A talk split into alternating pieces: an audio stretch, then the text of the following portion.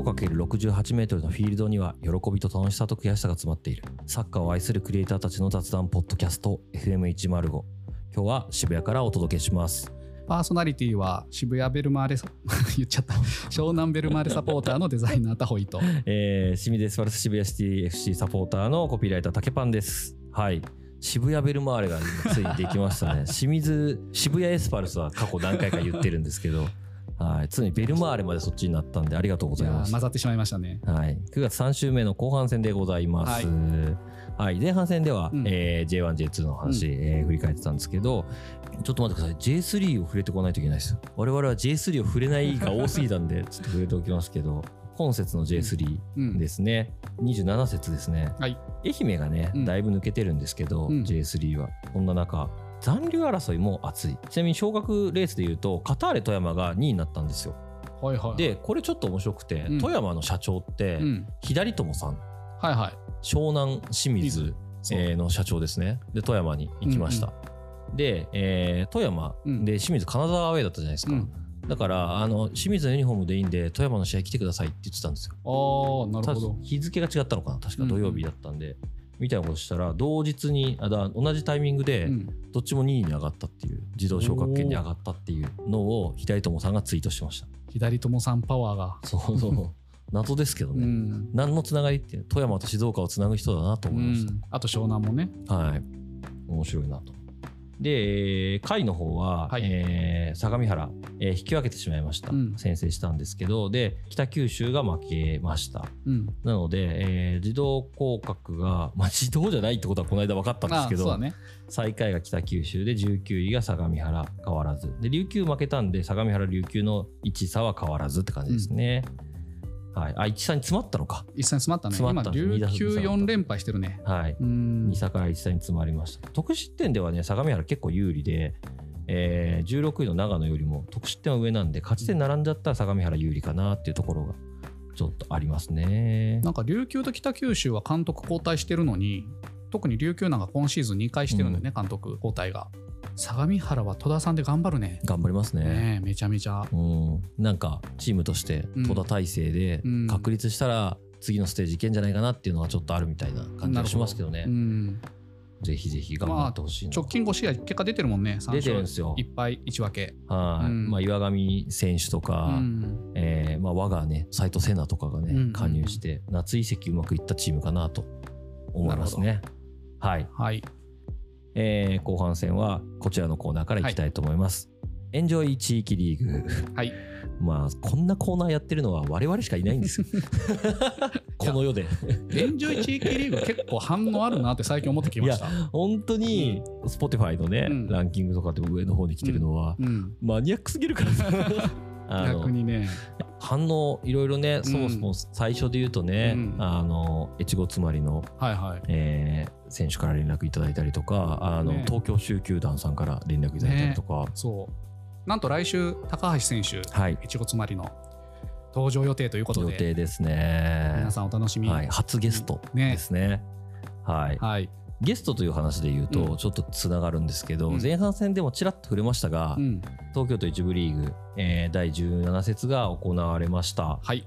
えー渋谷シティ FC は東京会場、はい。えー、さんと試合で東京会場さんは去年の東京都リーグの優勝チームですね、お強い。東京会場フットボールクラブ、で最終節で当たって勝てば渋谷が逆転優勝だったんですけど引き分けで、えー3位だったんですよね、うん。去年はでそれで今節迎えましたと。で前節ねえー伝説の10分間退場っていうね 岩沼選手のはい。退場劇がありまして、うん。センターバック不在じゃねえかっていうのを望んだ試合ではあったんですけど、えー東京会場戦3対1で勝利をしました。快勝じゃん。快勝です、まあ、去年ねあの勝てなかったチームに対して、まあ、やっぱ今年強いなっていうのは素直に感じました。積み上げというか。あ実力がめちゃくちゃ上がってるなというのを感じることができた試合でしたね。トーナメント楽しみだね。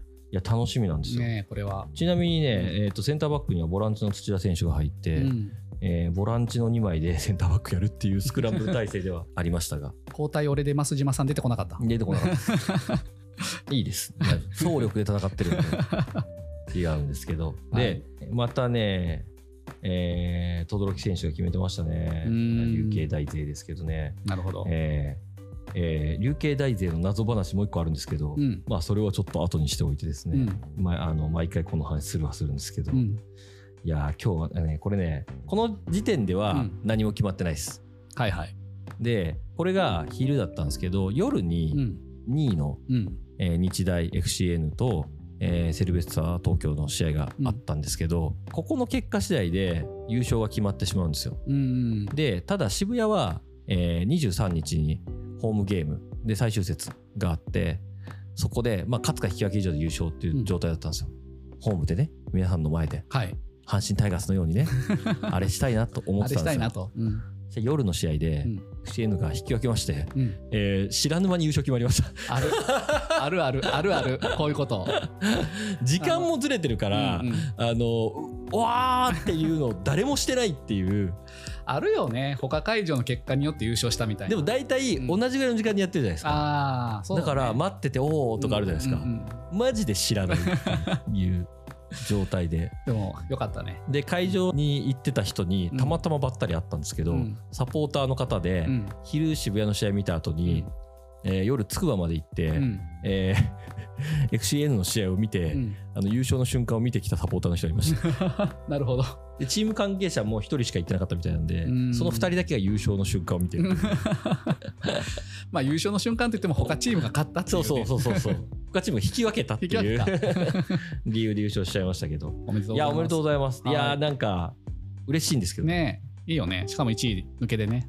はい、1位抜け確定しました。で、この後は9月の23日、えー10時半からうん。幡ヶ谷の渋谷スポーツセンターで最終節やります、んえーエコプランさんというチーム、まあ、割と比較的下位のチームうん。が、えー相手ですけど、えーここで、えー勝っても負けても引き分けても、えー優勝です。はい。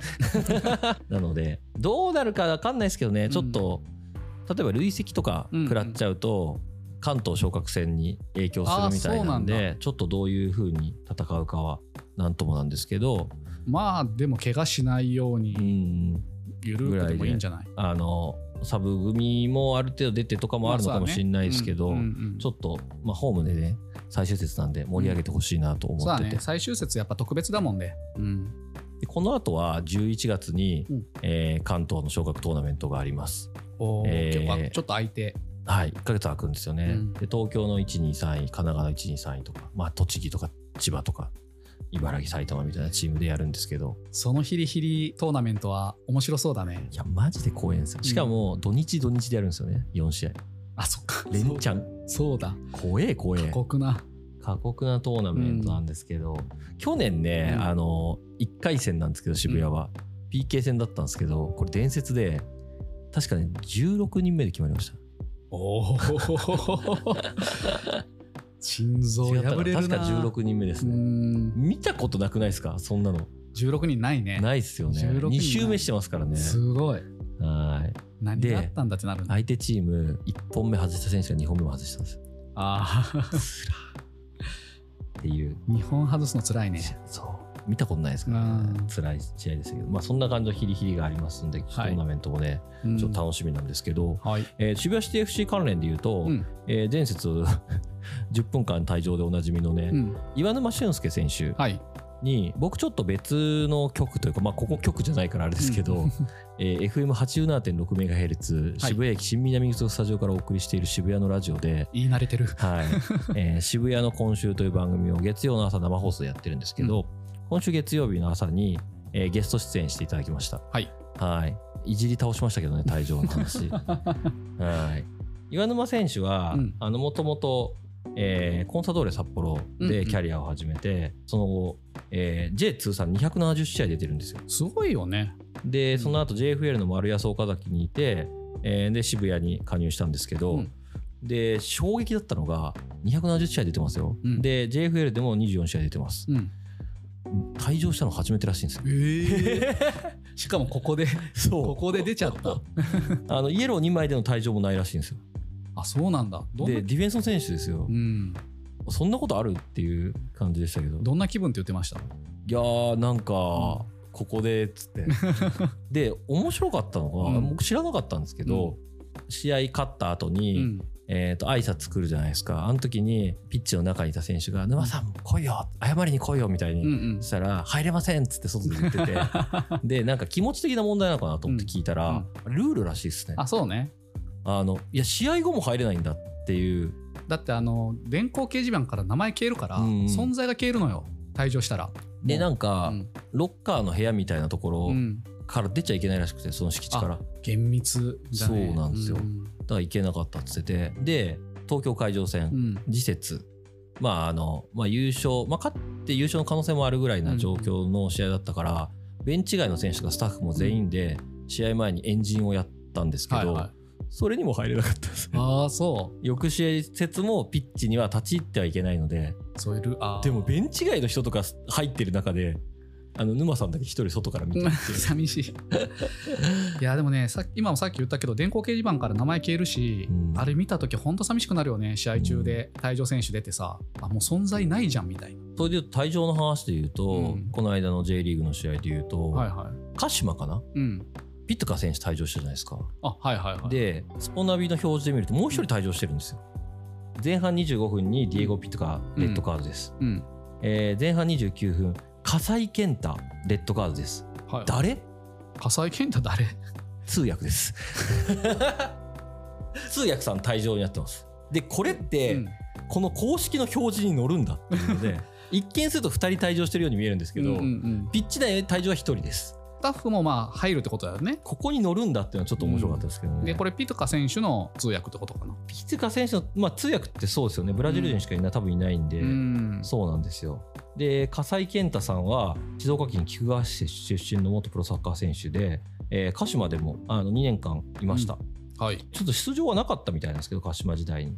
でその後、フットサルもうん。やられてて、フットサルの選手としても活動してて、うん。あの、アグレミーナ浜松で F リーグでもプレーされてた人で、らしいです。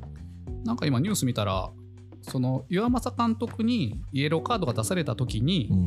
そのカード提示に対して拍手かなんかで返したみたいな。そうそうそうそう。心配の侮辱行為ってことだね。うん。面白いって言っちゃあれですけど、まあここに出るんまあだっていうのは初めて知ったし、そうだね。うん。あの沼さんの話で退場した選手その翌試合ものエンジンにも入れねえんだみたいなのとかうん。はちょっと面白かったんですけどで岩沼選手と、まあ、ラジオでも話してその後ちょっといろいろお話しさせてもらったんですけどすごいことが一個分かりまして、うん。僕今年渋谷シティ FC は岩沼選手のユニフォームを買ったんですよ。はい。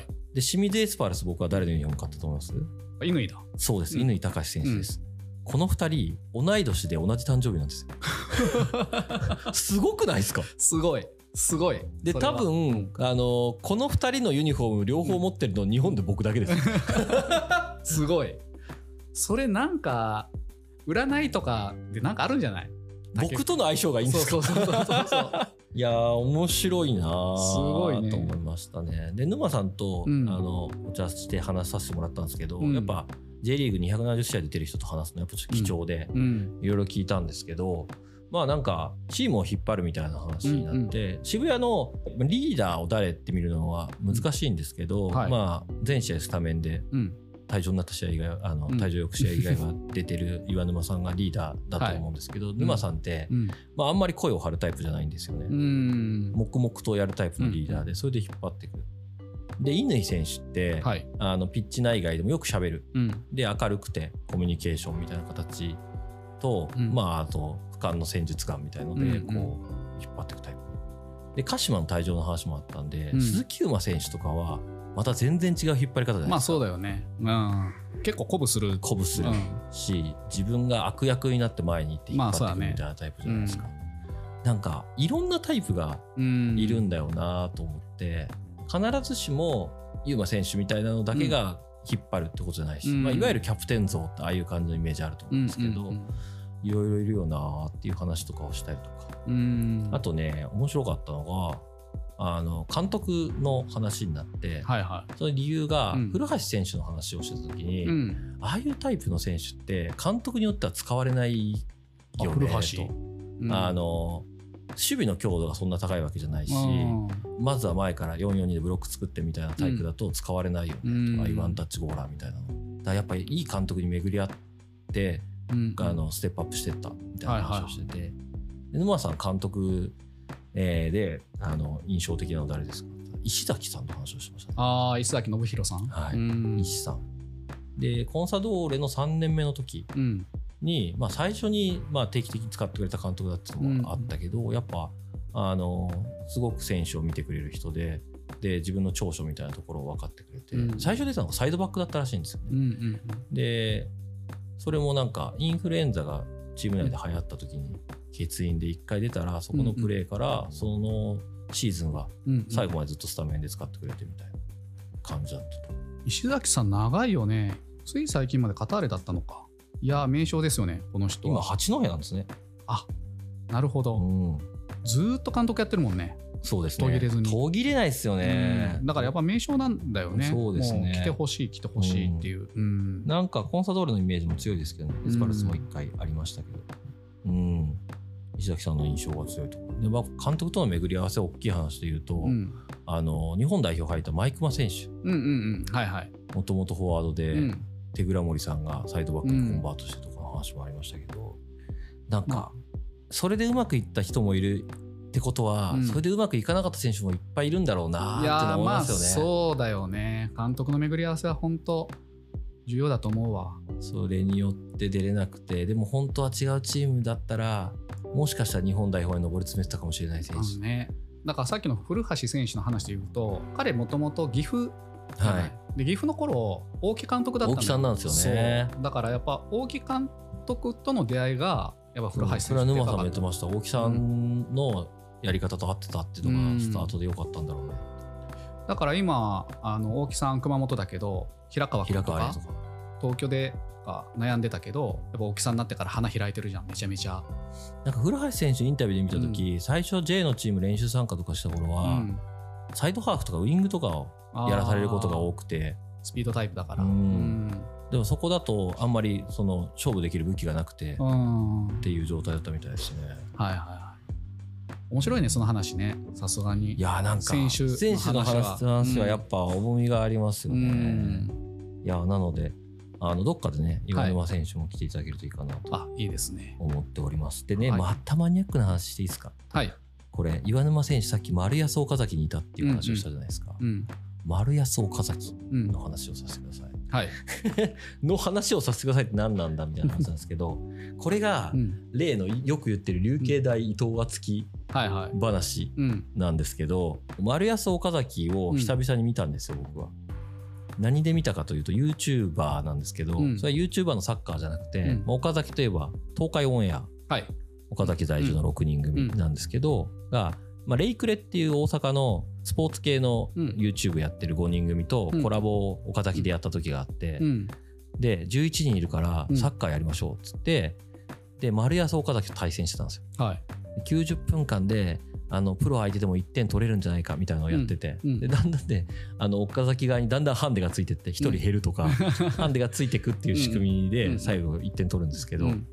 で岡崎選手今誰いるんだろうなって見てたら、うん。えー見つけたんですよ。ある選手を北川選手っていうキーパーなんですけど、うん。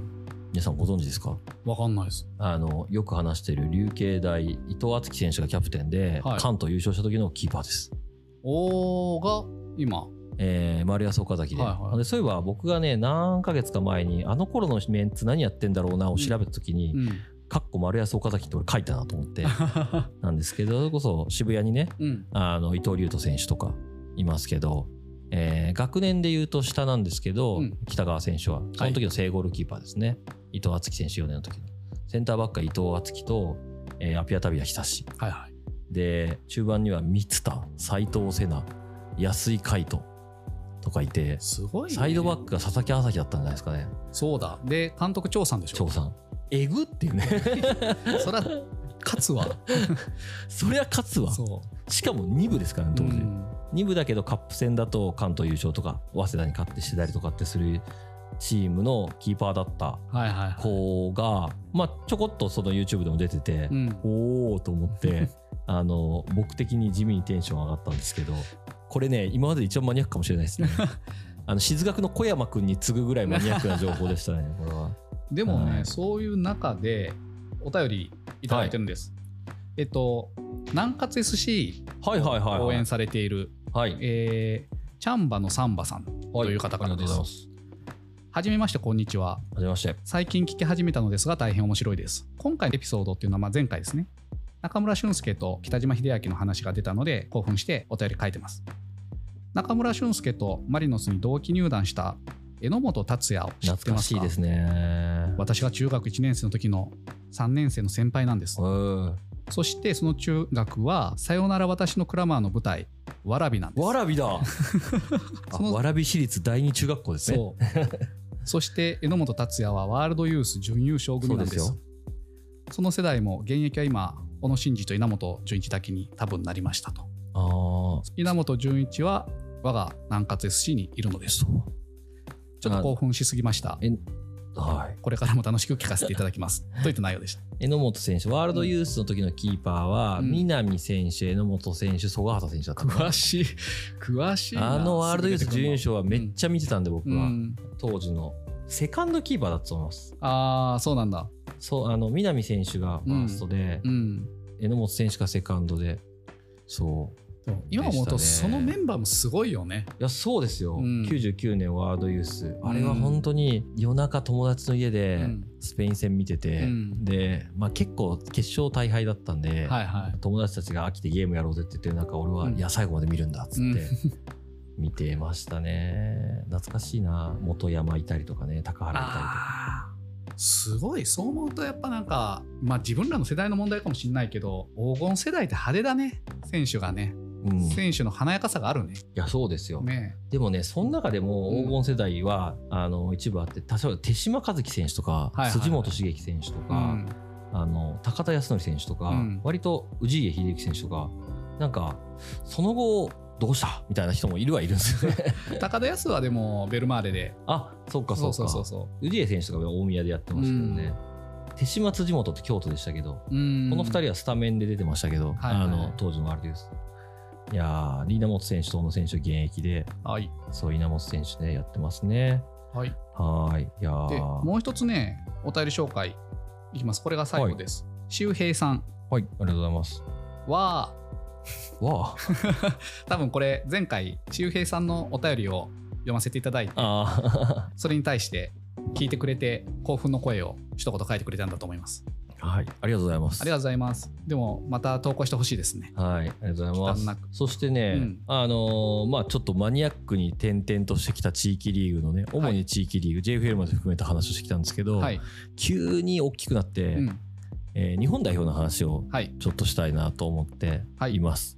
ドイツ戦がね、はいはい。終わって前回収録したんで、うん。トルコ戦の話をしたいんですけど、うん。トルコにも快勝いたしましたね。うん。すごかったね、えー4-2かな？4-2 4-2ですね。はい。でね、ここでね、いや、日本代表のタレントすげえなって話がうん出ましたね、はい皆さん。はいで、ワールドクラスだと。ワールドクラスってなんだよと。うんね。で、世界トップクラスだと うんいう話がありました。はいタレントね。はいタレントですよ。チームとして強いかどうかじゃなくて、タレントがね、もはや世界トップクラスだという話がありました。本当かと疑問を持った僕。おで僕は、エクセルの表を作ってデータ検証するの大好きなんですよ。意外かもしれませんが。うんで、えー FIFA ランキング22位までのチームの直近の試合はいのスタメン11人、うん。えーを書き出し、うん。それぞれの所属クラブ、えーの所属リーグ、まあ得意のね、リーグランキングですね、えーを書き出していくという、アホ作業をしてました、これはね、マジでアホ作業なんですよ。うん。で、バカ時間かかりました。本当に地獄でしたね、これは。で、なんそれによって分かったこと、はいえーの報告をしたいと思います。お願いしますえー分かったこと、うんえー日本、タレント力世界どれぐらいだと思いますか？これ、俺調べですし、俺認定でしかないんですけど。15位ぐらいああ !13 位。おお俺最初13思いついてちょっと下げたのに。はい。うん。だからもう、これはベスト8なんて絶対いけるよみたいに言われてますけど、うん。うん13位です。まあ妥当なんだね。妥当だと思ってます。あのワールドでカップの結果が。これどうやって出したかでいうと、うん。うんその11人ずつを出してう、んで、それぞれの所属クラブを出していくと、まあ、まず5大リーグ、はいえーに何人いるかっていうのと、5大リーグの中でもやっぱイングランドを重視しました。うんうん。で、えー次にスペインを重視しました。うん。ここの2つは抜けてて、まあ、3、4、5はイタリア、えードイツ、フランスは同じぐらいとうん。見た形で、やっぱ S クラスのタレントがいるのは、ブブラジルイングランドオランダスペインなるほどね。でちなみに日本は5大リーグ7人です、はいはい。えーでイングランド3人、えースタメンでいうとスペインいないんですね。久保君うん。スタメンじゃなかったんででイタリア1人ドイツ2人フランス1人。っうんうん。ていう形ですが、えーやっぱ S クラスになると、えーブラジルでいうと、えー10人。うん。はい。で10人ってなってるのが1人サウジアラビアに行ってしまったやつがいます。ちなみにサウジアラビアはランキング15位ですね、あなるほどね。のリーグランキングで言うあの、リバプールにいた選手だっけ？といやサウジアラビアに行ったらネイマールですよ。あ、そうか、ネネイマールです。そう、ネイマール今、サウジアラビア。そうそうそうそう。知らんかった。ネイマールなんですよ。で、えーイングランドは、えー10人でプレミアが8人います。はい。でオランダはオランダが10人で、うんえープレミア4人スペインが2人ですね。うん。でスペインは、えー10人でプレミア1人なんですけど、うんえースペインに6人いますと。でフランスはいって言われるんですよ。フランスははいはい5大リーグ11人いるんですよ。うーん。じゃあフランス S じゃないかと。なんとプレミアリーグ0人なんですねスタメンに。あ、意外と思っそう、て意。外だね。でちょっと見た試合にもよる。うん、これはそう間違いない。うん。のでたまたまっていうのもあるんで、まあ、実質 S かなって感じはしますがうん。フランスで A ランクにアルゼンチンフランスベルギーイタリアポルトガルアメリカドイツデンマーク入れましたこれでいうと意外なところで言うと多分アメリカデンマークなんですよねでドイツはまあブンデス勢多いっていうのもあって、はいはい11人全員が、まああ、の5大リーグで、うんほぼ7人が、えーブンデスでした、でアメリカっすねアメリカ FIFA ランキングで言うと11位なんですけど、うん。えー10人が、え5大リーグですプレミア4人はいはい。イングランドが1人、あ、じゃあイングランドが プレミアですね。あうんスペインが1人。うん。で、えっと、イタリア4人のフランス1人っていうので、あすげえなと思います。でデンマークも近くて、プレミア4人、スペイン1人、えーイタリア2人、ドイツ2人うん。感じです。で、日本その次ぐらいかなっていうので、はいはい。B ランキングのトップ、B ランクのトップかなと。で、FIFA ランクで日本より上で言うと、クロアチアとかは FIFA ランキングで言うと6位なんですけど、うん。全然いないです。プレミアそう2人、なんだスペイン1人、ドイツ1人ぐらいで、5台で4人しかいないんですよね。そうん。なう。るほど。意外なところ。で、スイスも上位なんですけど、うん。えースイスもあんまりいません。ね日本とそんなに変わんない。うん。で、モロッコなんか、FIFA ランキングで14位なんですけど、もう全然いません。面白くないですか？セネガル18位なのに FIFA ランキング、日本より上なのに。中華ここまで聞いてよく調べたなと思ったわ。うん。アホでしょ？すごいわ。でちなみに言うと、アジアで言うと圧倒的に日本が多いです。ああ、そうか。他はもう全然追随できるところはないです。オーストラリアなんか一人もいませんからね。あ、本当？はい。かつてケーヒルとかね。そうだよねい。た時代と違って韓国も3人しかいないので、うん。はい、っていうねアホそうか。いや、素晴らしい。気になったら調べてみると えー僕なんか竹パンに調べてほしいことがあったらね。あ言ってください。全然あのどうやって仮説を立ててどういうデータを作るかみたいなの好きなんですよね。すごい。素晴らしいです。謎ランキング作ってますんで。でもまあ確かにそう聞くとそのワールドカップの結果はまあ妥当なんだ妥っていうことが。だベスト8っていうラインがやはり妥当、でうん。やっぱりでもなんか並べただけじゃないんだよなサッカーって、って思うのと、でもう一個はまだまだ日本ってうん増えてもいいというか、やっぱ地理的条件でたどり着けてない感じもあるのかな、はいはい。実質的にはみんなもっと上のクラブにいるんじゃない？っていう感じはしましたね。なるほどね。うんいや、面白い、この話。